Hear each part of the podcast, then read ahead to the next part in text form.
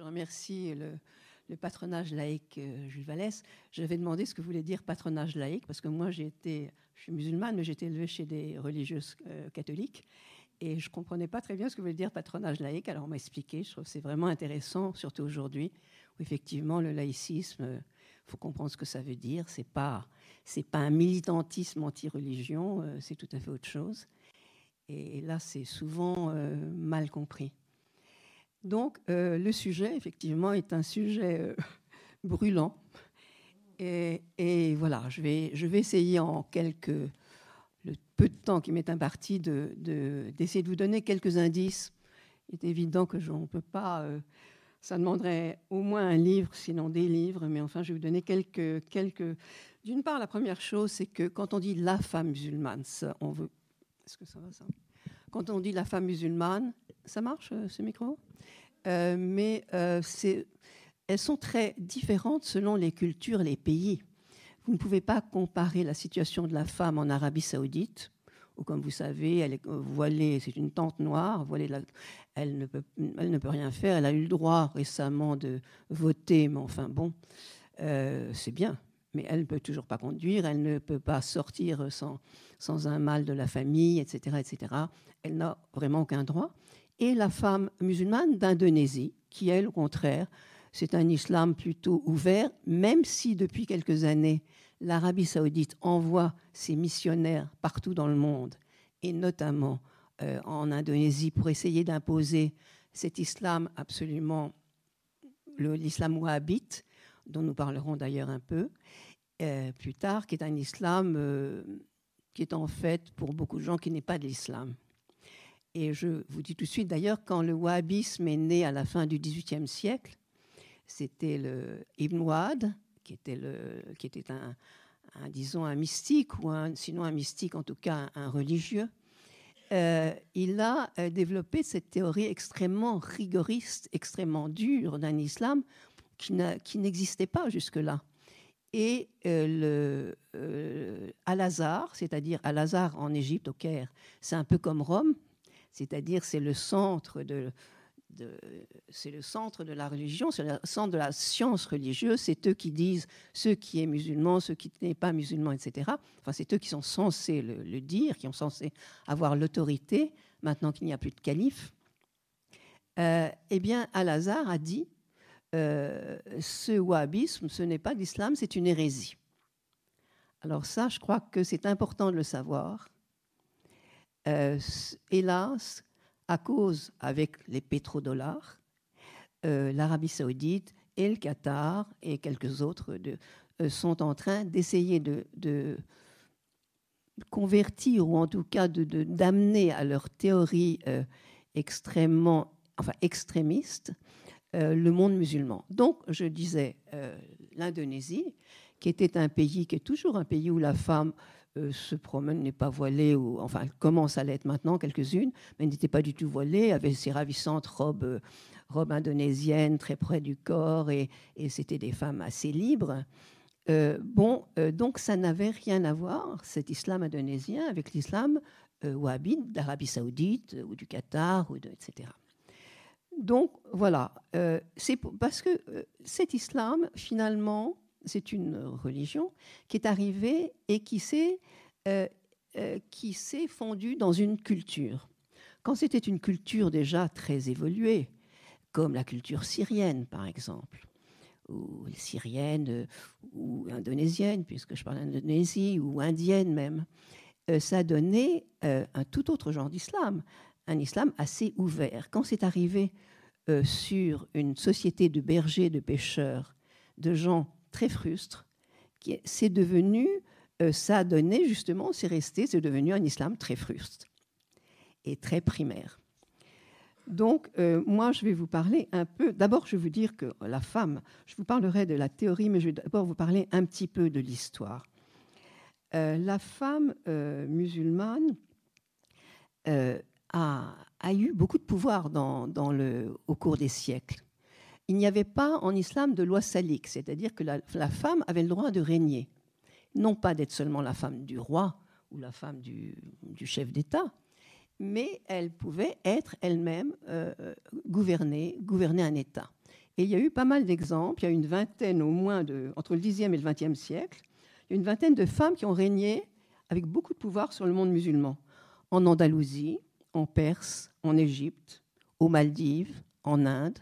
En Inde, assez récemment, enfin récemment, c'est-à-dire en fait entre 1819 et 1926, il y a une dynastie de femmes qui a régné sur le plus grand État musulman de l'Inde, qui était l'État de Bhopal. Et euh, ce qui s'était passé, c'est que c'était des...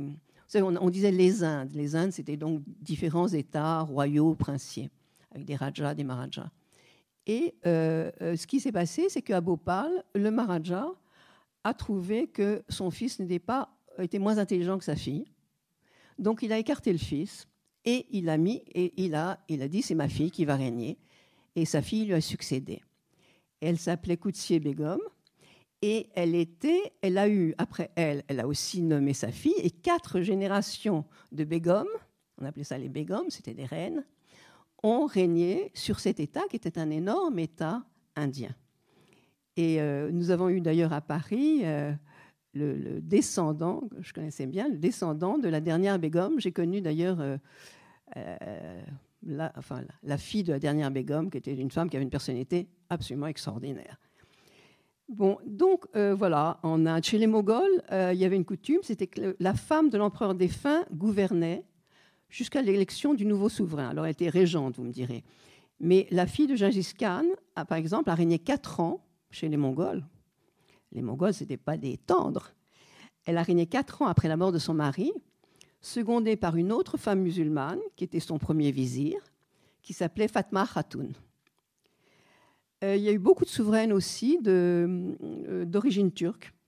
Les Turcs, comme vous savez sans doute, viennent d'Asie centrale c'était des nomades, ils chevauchaient euh, avec leurs femmes. Donc les femmes, bien évidemment, n'étaient pas voilées, elles chevauchaient avec les hommes. Elles étaient donc à un niveau assez, assez disons, relativement égal. Et elles étaient assez libres.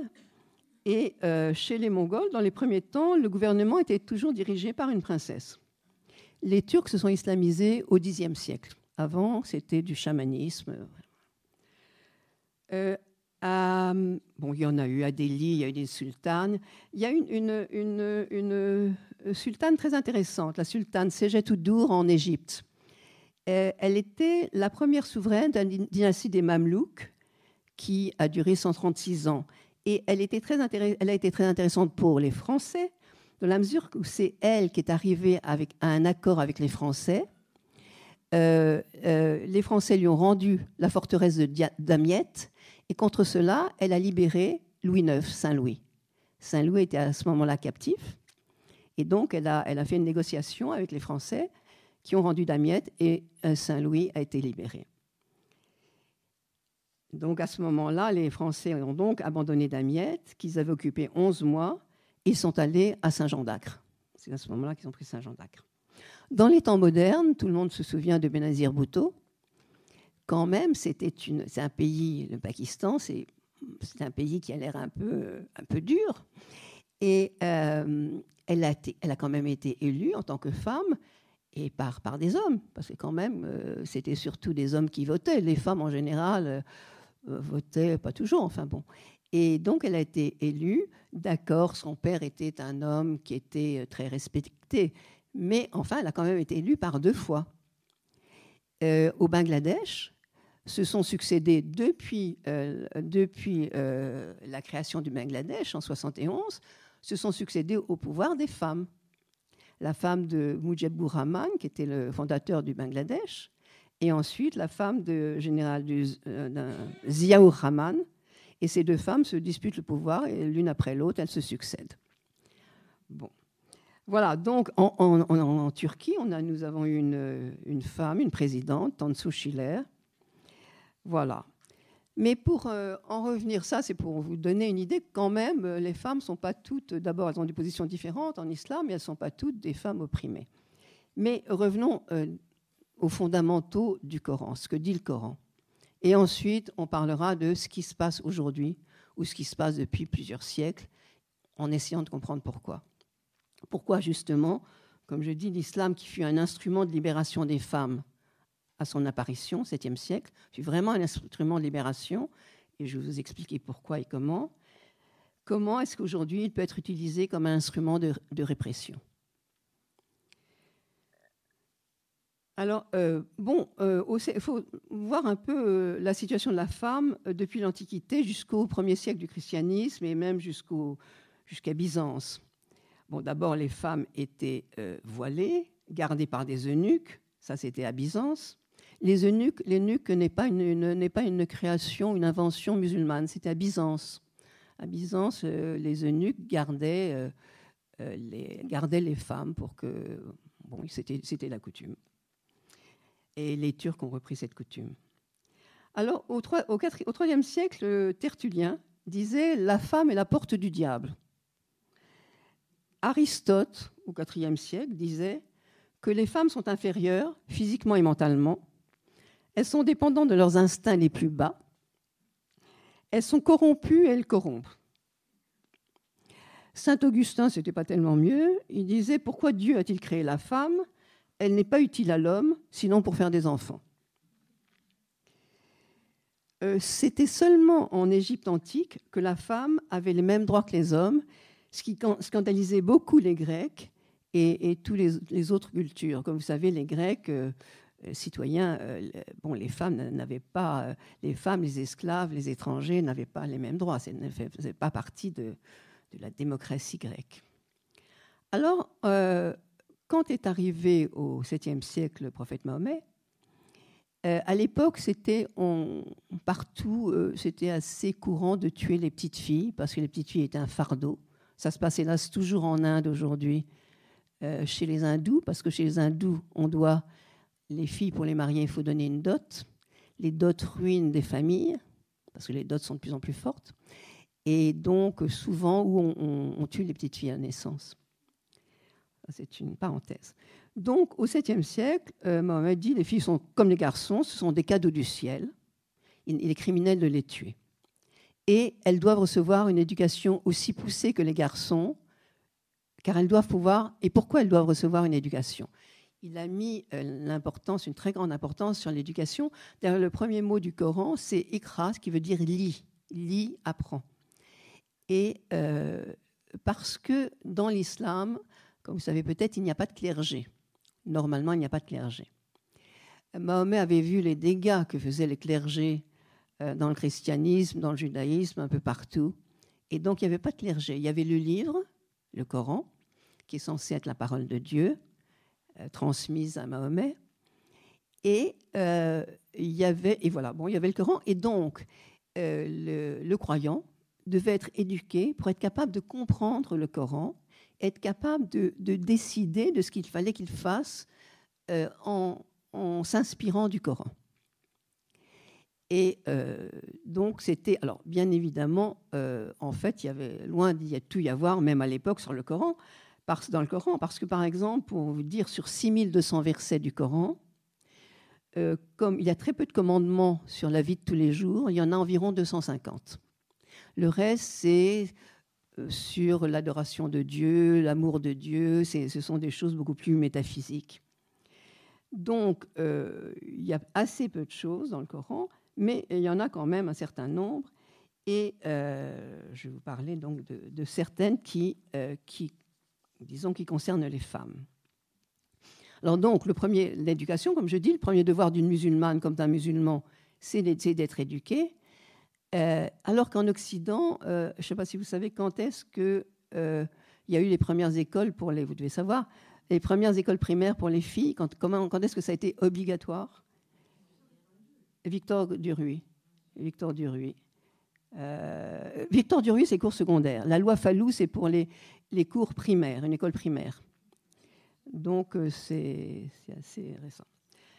Euh, l'héritage. Euh, les femmes musulmanes ont le droit d'hériter dès le 7e siècle. Le, Coran leur donnait le droit à l'héritage. Alors, elles avaient le droit à la moitié de l'homme. Bon, il faut dire, quand même, je commence à dire d'abord, avant de dire ça, c'est qu'à l'époque, en Occident, les femmes n'héritaient pas elles ont eu la permission d'hériter avec la Révolution française en 1790. Et bon, avant, elles avaient une dot, mais elles n'avaient pas droit à l'héritage. Donc, l'héritage, euh, dans l'islam, la fille ou la, oui, avait le droit à la moitié du garçon. Alors, bien évidemment, aujourd'hui, c'est insupportable. Mais à l'époque, c'était compréhensible parce que les jeunes filles vivaient chez leur père, bon, je veux dire comme partout hein, dans le monde, jusqu'à il y a une centaine d'années, vivaient chez leur père, elles sortaient qui s'occupaient de tout, elles sortaient de chez leur père pour, aller, pour être mariées.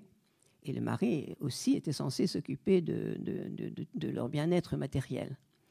Donc, euh, euh, donc c'est, euh, elle, elle, recevait, elle, recevait, elle recevait quand même donc la moitié.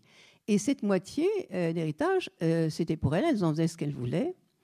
Et théoriquement, et aussi, au moment du mariage, la famille, ce n'était pas la famille de la fille qui donne l'argent, qui donne de l'argent, c'est la famille du garçon qui donne de l'argent. Et ça s'appelle le maire. C'est une sorte de dot, mais euh, inversée. Et le maire, M-E-H-R, est une somme que la femme doit garder et qui lui, c'était dans l'idée qu'elle ait quelque chose au cas où elle se retrouve seule, divorcée ou veuve, et qu'elle ne soit pas à la rue. Donc, ça lui donnait une, indépendance financière. Tout ça, c'était ce qui était, euh, ce qui est dans le Coran, ce qui étaient les, ordres du Coran, disons. Ce qui a été fait a été différent, bien sûr. Euh, mais on en parlera après. Bon. Euh, la, polygamie. Alors, la polygamie, bon, c'était pas, effectivement, c'est pas extraordinaire. À l'époque, à l'époque, c'était une époque de guerre et euh, c'était dans l'idée que, encore une fois, une femme ne peut pas rester seule parce qu'à ce moment-là, elle est en danger, elle est la proie de n'importe quoi, etc. Donc, euh, euh, y avait, l'homme avait la permission de d'avoir quatre femmes, mais c'était quand même très très très encadré comme permission. il, est, il est dit dans le Coran euh, qu'on peut avoir quatre femmes. Alors, à l'époque, dans la péninsule arabique, on avait toutes les femmes qu'on voulait, on ne se mariait pas d'ailleurs. Et euh, là, euh, il est dit que l'homme peut avoir quatre femmes au maximum, mais, mais, mais il faut qu'il les traite toutes également, matériellement, affectivement, sexuellement.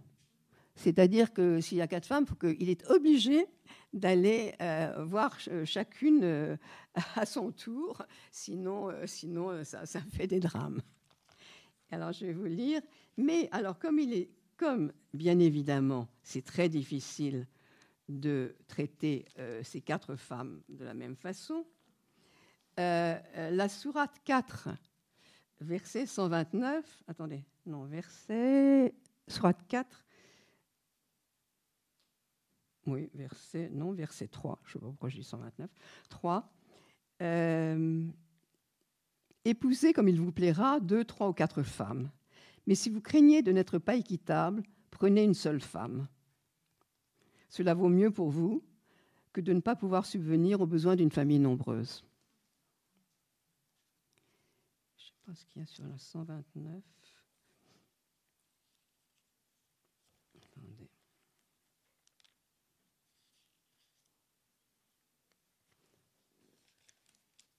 Ah oui, alors la, oui, la 129 dit Vous ne pouvez être parfaitement équitable à l'égard de chacune de vos femmes, même si vous en avez le désir. Donc, voilà.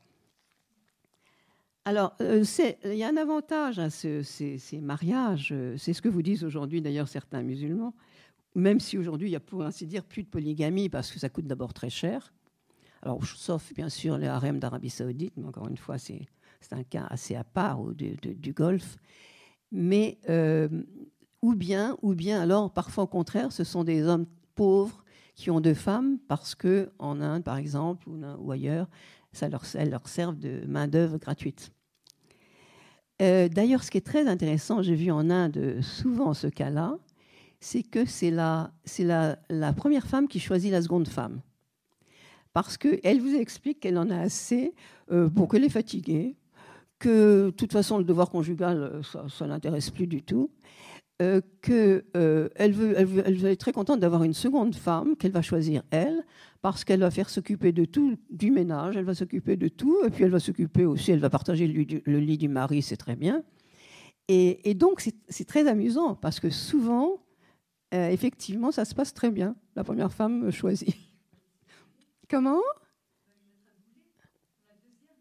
Un boulet? Pour la retenir, non, peut-être pas, mais enfin bon. Alors, donc, dans, aussi, euh, un des avantages, de, si on peut dire, c'est qu'en islam, il n'y a pas de, enfin, c'est pas seulement ça d'ailleurs, c'est qu'en islam, il n'y a pas de bâtard.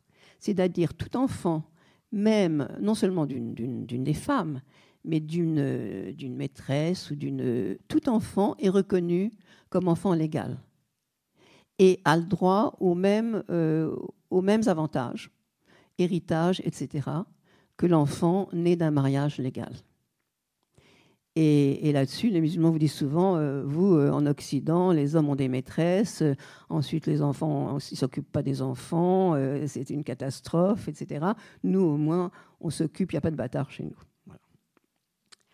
Alors, un, un, autre droit de la femme, c'est le droit au divorce, qui a été donné aussi au 7e siècle. Mais ce droit au divorce, il faut qu'il soit, stipulé dans le contrat de mariage. Elle a le droit, la femme a le droit, mais il faut que ce soit stipulé dans le contrat de mariage. Parce que vous savez, le mariage en islam n'est pas un sacrement, euh, c'est un, un contrat. Ça n'a rien de religieux.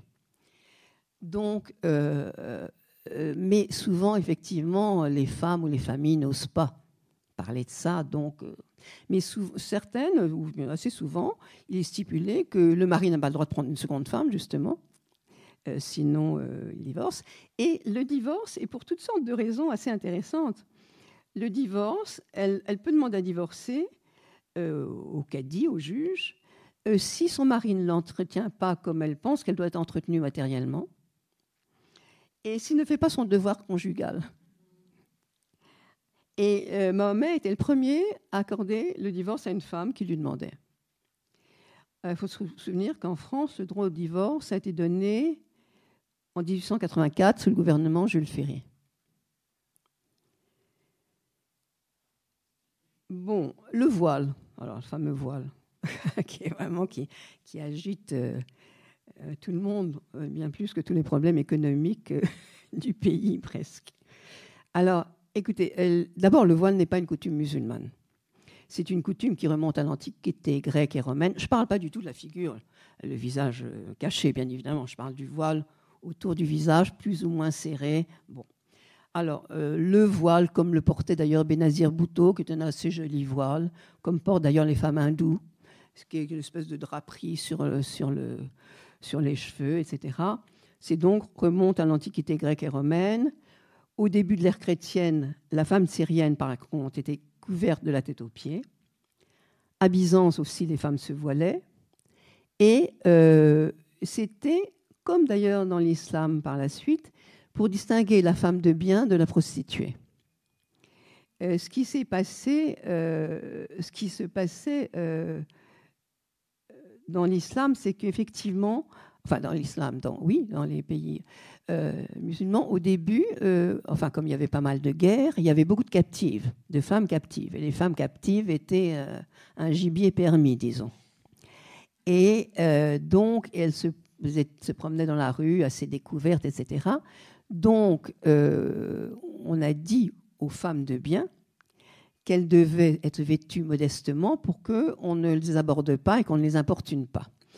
Mais euh, pour en venir à la question du voile, sur laquelle on a dit beaucoup, beaucoup de choses, euh, bon, encore une fois, le visage euh, caché est une totale hérésie. C'est une coutume du Golfe, hélas, encore une fois, Qatar, Arabie Saoudite, Yémen, etc.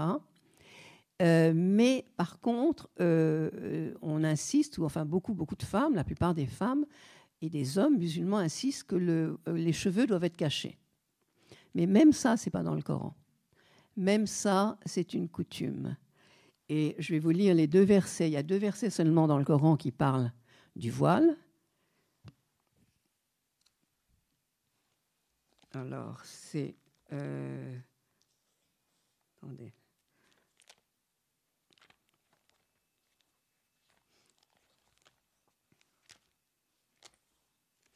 Alors, la sourate... Euh,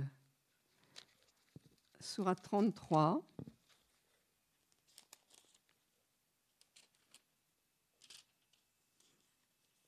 Alors sourate 33, euh, verset 59. Euh, voilà.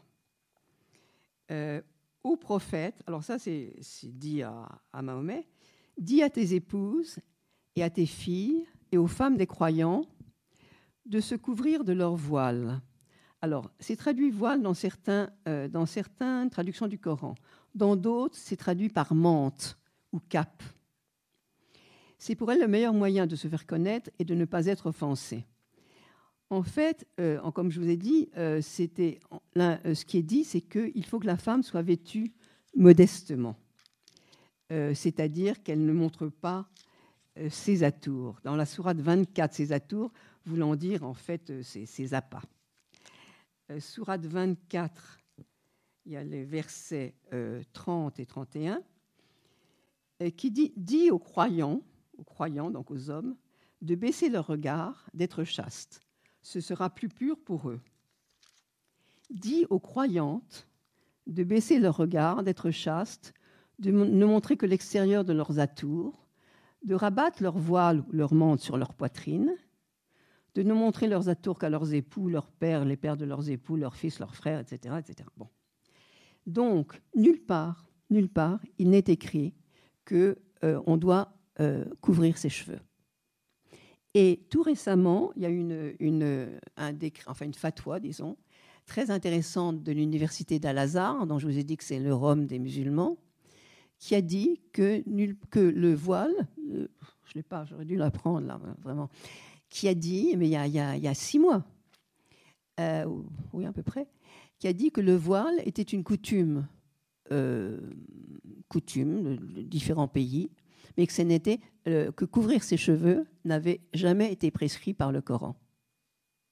Alors si vous dites ça à des musulmanes ou des musulmans, ils vont dire vous n'y connaissez rien, ta, ta, ta, ta, ta.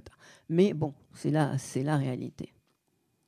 Mais bon, bien évidemment, les choses. Alors euh, maintenant, on va parler aussi de l'adultère, parce que là, c'est pas c'est pas très drôle non plus ce qui se passe. Alors euh, est-ce que vous savez que jusqu'à la Deuxième Guerre mondiale, l'adultère en France des femmes, ça ne se faisait pas beaucoup, mais là c'était la loi, était puni de prison de trois mois à deux ans, l'homme une simple amende.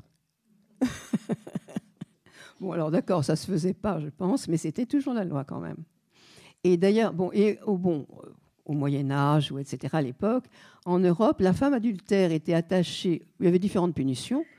Elle était attachée nue sur un âne et battue à chaque coin de rue, ou bien elle était enduite de miel pour euh, attirer les abeilles.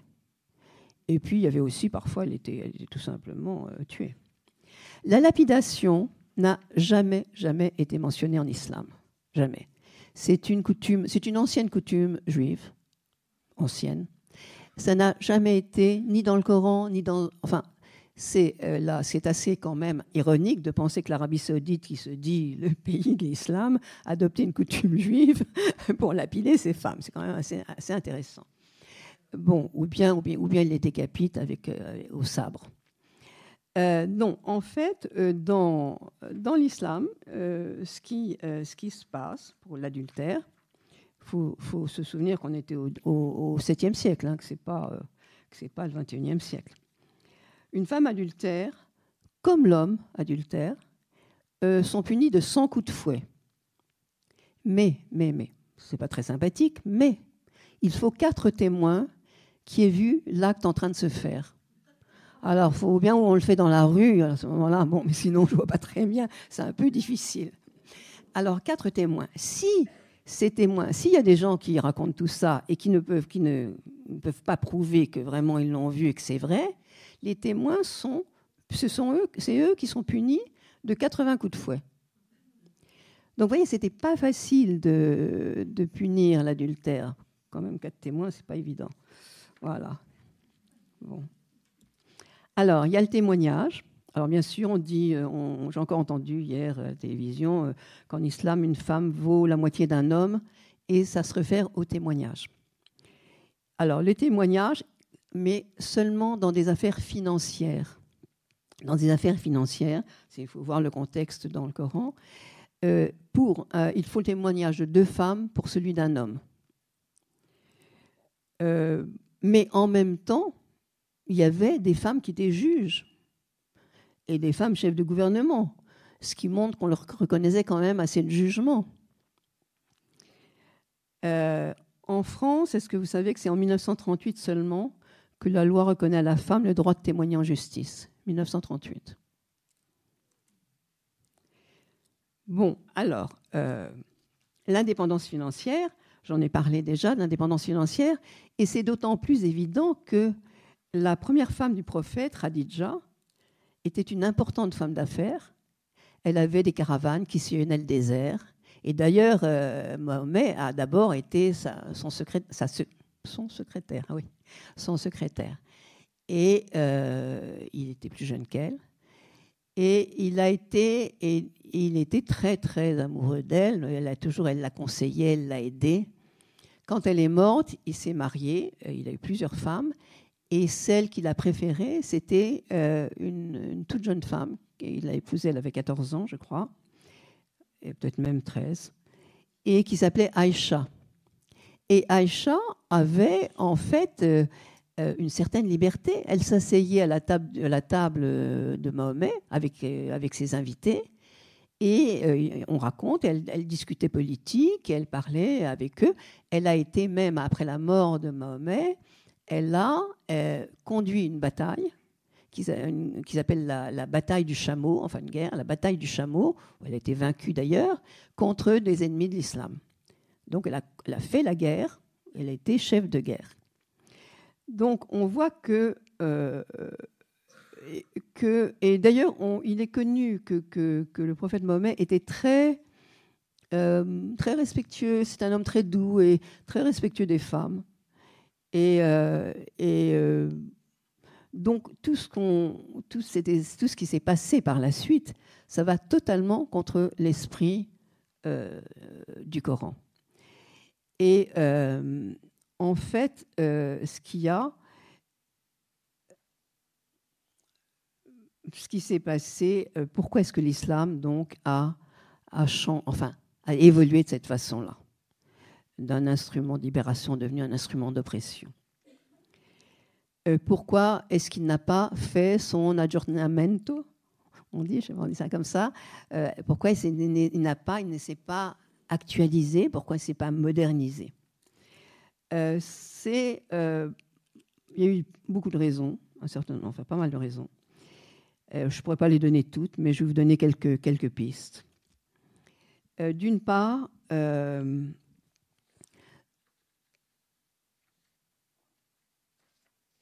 oui, alors non, je voulais vous dire d'abord que Mahomet avait recommandé, avait recommandé l'interprétation. Il avait dit tout n'est pas dans le Coran, euh, il peut y avoir toutes sortes de problèmes auxquels euh, n'est pas répondu dans le Coran. Donc, qu'est-ce que vous faites? Et il avait envoyé un ambassadeur au Yémen, un envoyé, un émissaire au Yémen, qui devait aller euh, s'installer au Yémen pour, je ne dirais pas évangéliser, mais en tout cas apporter l'islam au Yémen. Et il, avant de l'envoyer, il lui a dit, c'est une histoire extrêmement connue, il lui a dit euh, si tu as un problème, où est-ce que tu cherches? Qu'est-ce que tu Il dit ben, je, lis, je regarde dans le Saint Coran. Alors euh, le prophète lui dit oui, mais si tu vois pas dans le Saint Coran, qu'est-ce que tu fais?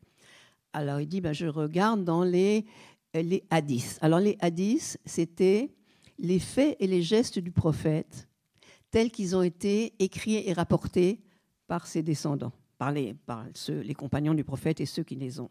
Alors il dit, je regarde dans les hadiths, je regarde ce qu'a fait, ce qu'a dit le prophète. Il dit, oui, et si tu ne trouves pas là Alors il lui dit, ben, j'exerce mon jugement. Et euh, Mahomet lui a dit, tu as tout compris, tu peux partir. Donc il était très important, il était, et d'ailleurs le fait qu'on demandait, il insistait tellement sur l'éducation, c'était que pour que les gens puissent exercer leur jugement face aux problèmes de la vie. Euh, et, non pas, euh, et non pas, comme aujourd'hui c'est fait, euh, répéter de façon mécanique et, idiote des choses qui n'ont plus du tout, du tout, plus rien à voir avec les problèmes d'aujourd'hui.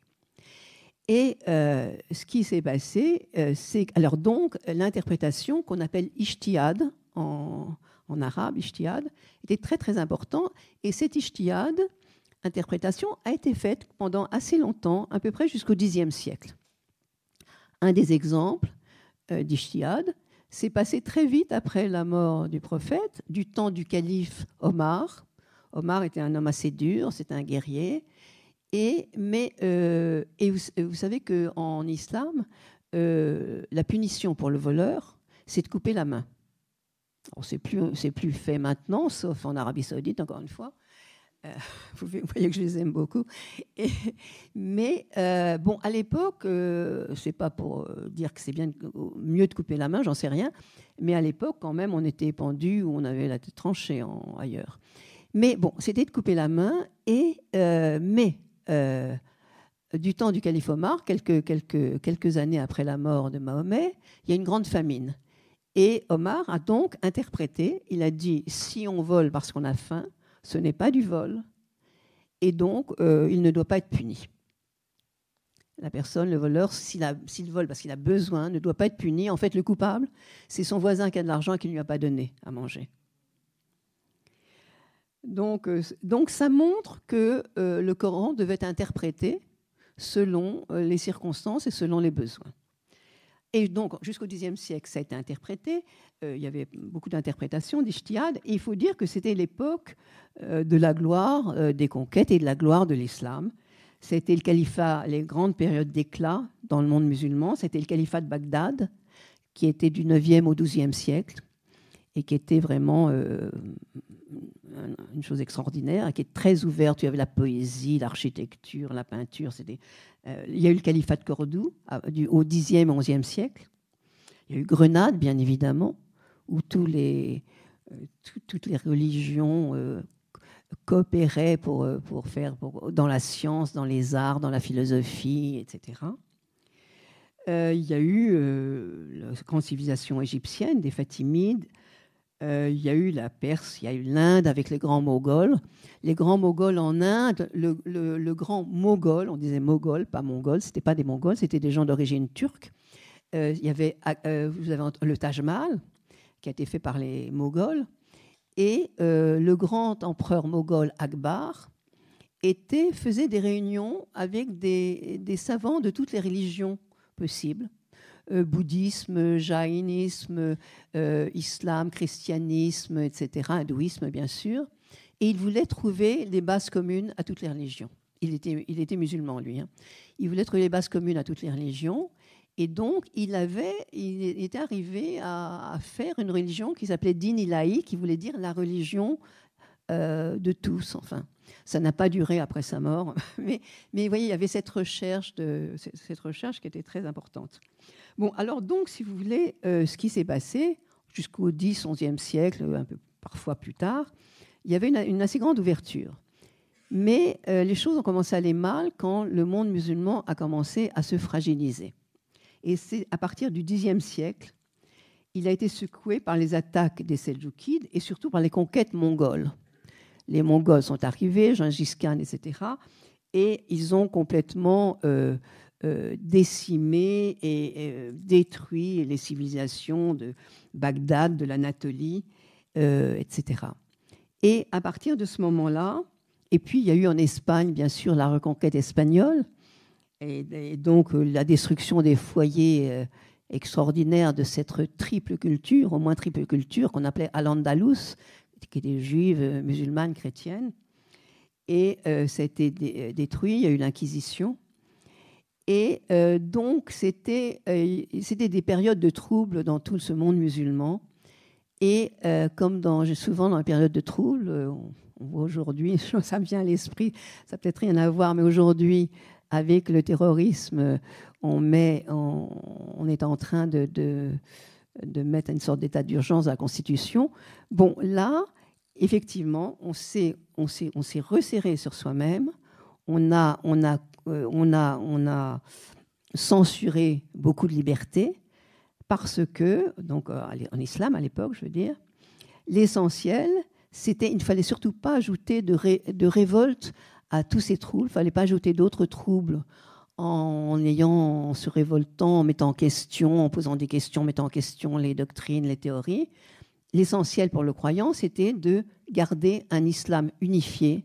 Et donc, toutes les questions les, les, les euh, qu'il y avait sur, sur, sur, sur cet islam, qui était très vivant à l'époque, ont été, on, les a, on a arrêté tout ça. Il fallait garder un islam fort, unifié.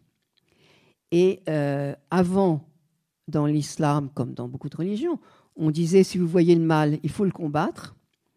Euh, si un, chef est injuste, il faut se révolter contre lui. Et euh, que, ce soit, euh, que ce soit combattre par l'épée ou par la persuasion, mais par tous les moyens possibles. Mais à partir du XIe, XIIe siècle, on a mis en place une théorie nouvelle. L'important, c'est donc la paix dans, le, dans la société celui qui est au pouvoir, euh, il a peut-être l'air injuste, mais comme c'est Dieu qui l'a mis au pouvoir, c'est entre Dieu et lui que, les comptes se feront, et le peuple doit obéir. Et c'est comme ça que peu à peu, on, se, sont, installées des, dictatures dans le monde musulman. Alors, il y a eu d'autres raisons aussi. Euh, alors, d'ailleurs, là-dessus, ces dictatures les, est et a pris de l'importance à ce moment-là la classe des savants, les oulémas, qui en fait étaient les savants euh, en sciences religieuses, et ils ont pris beaucoup d'importance.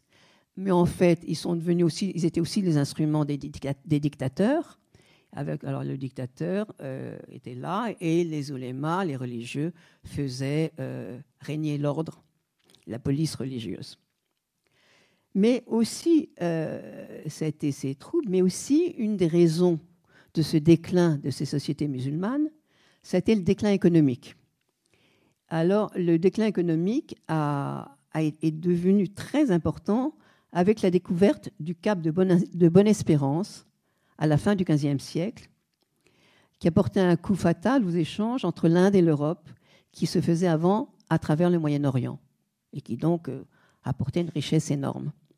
Après ça, donc ils ont, on a évité, enfin on est, passé par le cap de Bonne-Espérance et le Moyen-Orient n'a plus bénéficié de tout, de tout ce commerce. Donc euh, donc c'était des choses euh, importantes. Alors je voulais euh, vous parler de, ah oui, alors il y a quand même eu au, au 19e siècle il y, a eu, toujours, quand on dit que la Bab, alors le Bab al ça veut dire la porte de l'interprétation. Bab, c'est la porte, Ishtiyad, d'interprétation.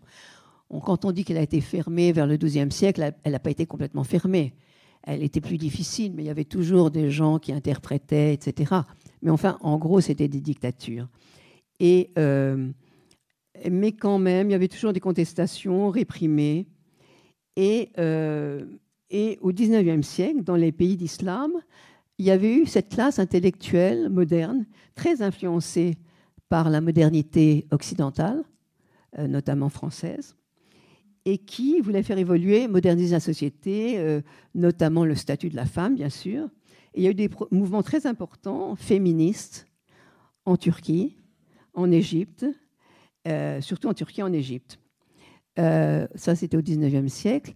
Les, alors, euh, les, deux, les deux cas sont tout à fait différents. En Égypte, il y a eu des invasions coloniales. Là-dessus, toute cette classe d'intellectuels qui disait il faut euh, imiter l'Occident, c'est de là que viendra l'espoir, c'est de là, etc. On a vu un Occident qui venait et qui s'implantait là, non pas pour des raisons euh, démocratiques, mais pour profiter de certaines richesses. Donc là-dessus, ces gens, ces intellectuels qui prônaient de, de quand même s'inspirer de l'Occident, ont été quand même rejetés et on a dit que c'était des, traîtres et qu'on ne pouvait pas euh, quand même euh, s'allier avec l'ennemi qui nous, qui, nous, qui nous colonisait. Et euh, en Turquie, c'était autre chose. En Turquie, tout à fait autre chose, puisque la Turquie n'a jamais été colonisée. Elle a été occupée quatre ans après la guerre, au moment de la, en 1918.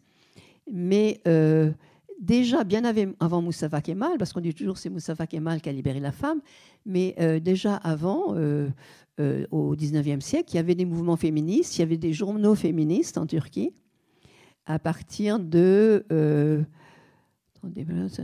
à partir de 1870 surtout. C'était les Tanzimat, c'était la période des réformes. Et il y avait, y avait beaucoup de, il y avait des mouvements. Enfin, c'était pas beaucoup, mais il y avait des, mouvements et des journaux féminins et féministes. Donc, euh, bon, donc ce mouvement qu'on a appelé ce mouvement d'ouverture dans les pays arabes, spécialement en Égypte, alors pour terminer avec la Turquie, bien sûr, ensuite est arrivé Mustafa Kemal. Alors là, euh, il n'y avait plus de problème parce qu'il a coupé les têtes des gens qui n'étaient pas d'accord. Et donc, il a fait des très bonnes réformes, en fait, et pour la femme et, pour, dans, d'autres, dans d'autres domaines. Et il a fait accéder la Turquie à la modernité, à une certaine modernité. Bon, les pays arabes, donc, c'était un peu différent. Euh, hélas, après ce mouvement qui était ce mouvement libéral qui s'appelait la NAHDA, N-A-H-D-A, qui était né en Égypte au XIXe siècle, qui a été aussi un mouvement, il y a eu un même mouvement dans les pays musulmans de Russie, qui s'appelait le djihadisme, c'est-à-dire le nouvel islam, un islam moderne. Euh, euh, tout ça, en Russie, ça a été sapé et ça a été arrêté par le communisme. Donc pendant euh, le temps du communisme, je ne sais pas, 70 ans ou un peu plus, la religion était interdite. Et quand, quand euh, il y a eu la perestroïka et que les gens ont eu le droit de revenir à leur religion, euh, ce qui s'est passé, hélas, c'est que chez les musulmans, l'Arabie saoudite, le Qatar, etc., ont envoyé plein de, plein de missionnaires euh, qui, étaient, qui enseignaient, qui ont essayé d'inculquer à ces pauvres gens un islam, l'islam wahhabite, c'est-à-dire un islam extrêmement, complètement extrémiste. Euh, qui, était un islam de leur, de leur cru, disons. Et en, ben, en Égypte, euh, il y a eu des hauts et des bas. Enfin, voilà, l'Égypte, vous savez, comme moi, il y a, y a hélas euh, beaucoup de, se passe beaucoup de choses. Donc, si vous voulez, bon, aujourd'hui, aujourd'hui, ben voilà, le monde musulman est dans un état épouvantable. Alors, certains veulent se retourner vers l'âge d'or, un âge rêvé de l'islam. Et euh, ce sont les fondamentalistes, qui veulent revenir à un islam, euh, un islam qu'ils imaginent. Ils veulent un islam, euh, l'application de la charia, c'est-à-dire la, loi, à la lettre, et non pas interprétée comme le voulait le prophète. Une des raisons que, une des, une des preuves que le Coran pouvait être interprété, parce que les, musulmans, euh, disons, traditionnels vont hurler. Mais une des, une des preuves qu'il pouvait être c'est que même à l'intérieur du Coran, il y a certains versets qui ont été changés. Parce que les versets euh, qui descendaient, euh, qui étaient inspirés au prophète, c'était pour répondre à des questions du moment. Bon, alors on peut croire ou pas que c'est la parole de Dieu, hein, ça c'est. je ne me prononce pas là-dessus, c'est autre chose. Mais disons, officiellement, c'était la parole de Dieu. Et le prophète lui posait des questions sur euh, les problèmes du moment et Dieu lui faisait, lui donnait une inspiration. Et, c'était donc des réponses à des. Et par exemple, le problème du vin, qui est un, un, problème mineur, mais enfin bon. Alors, le problème du vin, il y a quatre versets sur le vin dans l'islam. Le premier verset dit Le fruit fermenté de la vigne est une très bonne chose une fermenté de la vigne, c'est quand même du vin, me semble-t-il. Bon. Et puis, comme il faisait très chaud, que les gens buvaient beaucoup, le deuxième, un deuxième verset est arrivé et a dit il ne faut pas, on n'a pas le droit d'aller à la prière en étant sous, ce qui me semble la moindre des choses aussi. Bon. Et puis ensuite, les gens continuaient et euh, on a dit il vaut mieux ne pas boire. C'est le troisième verset. Et le quatrième verset, comme ça continuait, il est interdit de boire. Donc c'est comme ça, vous voyez. Donc, donc euh, je veux dire, ce sont, euh, euh, c'est pas qu'il y a un livre écrit dans le ciel où chacun doit. Bon, c'est que c'était des questions. au fond, l'islam est une religion très pratique, et c'était des questions, c'était des réponses à des questions très concrètes. voilà. Et d'ailleurs, sur l'histoire du vin, il n'y a pas de châtiment attaché au fait de boire du vin. Si vous voulez, quand il y a des choses vraiment graves, il y a un châtiment attaché. Bon, il n'y a aucun châtiment attaché à ça, à, l'alcool. Bon. Encore une fois, c'est une question mineure, mais enfin bon. Alors, oui, donc, si vous voulez, aujourd'hui, effectivement, on voit de tout. on peut en parler très longtemps, mais enfin, c'est une toute autre question. Mais bon, ces fondamentalistes qui veulent revenir à la lettre, alors que, et donc qui euh, trahissent l'esprit. Euh, parce que l'esprit enfin, euh, du, prophète à l'époque, qui était un homme très ouvert, très progressiste, c'était donc, l'esprit de l'islam était censé, vis-à-vis des femmes, entre autres, être ouvert et progressiste. Donc c'est le trahir que d'en rester à la lettre du 7e siècle, bien évidemment. Alors quand on dit que la femme doit être vêtue de façon modeste, ça dépend de l'époque. Nos grands-mères ne montraient pas leurs chevilles. Ah, c'était déjà montrer sa cheville, c'était déjà beaucoup. Donc euh, voilà, ça dépend des époques, bien évidemment. Et euh, donc c'est plus l'esprit de l'islam, mais hélas, hélas, hélas, aujourd'hui, euh, il, y a y a peu de gens, et des gens qui parlent de ça parfois ou qui, qui prônent ce genre de choses peuvent se faire tuer. Il y a une universitaire en, Turquie, il y, a, quand même pas mal d'années déjà, qui parlait de tout ça et, qui a reçu une lettre piégée, elle est morte. Mais ça, ça arrive partout. Il y, a, beaucoup de gens. Les gens qui sont le plus tués, ça vous le savez, euh, qui sont de loin le plus tués par les extrémistes musulmans, ce sont les musulmans. Euh, c'est vraiment euh, par centaines de milliers. parce que les musulmans qui ne suivent pas ce que disent ces fous, euh, qui pensent avoir la vérité, et être vraiment les délégués de Dieu. Les musulmans qui les mettent en question, c'est pire que si c'est un chrétien, parce qu'un chrétien, c'est une autre religion, c'est de toute façon un infidèle. Bon, on, s'en occupe, on s'en occupe pas en général. Bon, on s'en occupe plutôt pas. Par contre, celui à l'intérieur, c'est un traître, et celui-là, faut le supprimer. Donc, euh, donc euh, effectivement, le, disons les, les meurtres, les assassinats, etc., les bombes, c'est beaucoup, euh, c'est surtout dans le monde musulman, notamment contre les chiites. Les chiites, euh, parce que, comme vous savez, il y a cette. Euh, actuellement, il y a cette. il n'y avait jamais eu, hein, il y avait eu très très peu de, problèmes entre chiites et sunnites. Il y en avait, il y en avait. Mais bon, c'était pas du tout, du tout au niveau où c'est où c'est aujourd'hui. loin de là. Je veux dire, moi, mon père, mon père bah, au fait, mon père était chiite et ma mère sunnite. Il y avait des mariages. Euh, je veux dire, c'était, euh, bon, peut-être pas trop dans le peuple, mais en fait dans les classes un peu euh, intellectuelles, voilà. Encore d'ailleurs, il y a toujours dans les classes artistes intellectuelles. Parce que c'est une question, c'est une question mineure. C'était une question c'était plus une question de l'héritage de la parole du prophète. Enfin, je ne vais pas rentrer là-dedans. Mais aujourd'hui, ces sunnites ou habitent, enfin, en fait, sont, ou salafistes, si vous voulez, c'est à peu près la même chose, euh, sont euh, des bombes dans les mosquées musulmanes, euh, dans les mosquées chiites au moment de la prière, etc. Et tu font descendre des bus au Pakistan, j'en reviens, font descendre des bus, des, et demandent aux gens, regardent d'ailleurs, savent d'abord leur nom, demandent s'ils sont chiites, ils tuent tous les chiites, etc. Euh, donc, euh, effectivement, c'est. Bon, voilà, je pense que vous avez des questions. je vais vous demander de poser vos questions si vous voulez bien.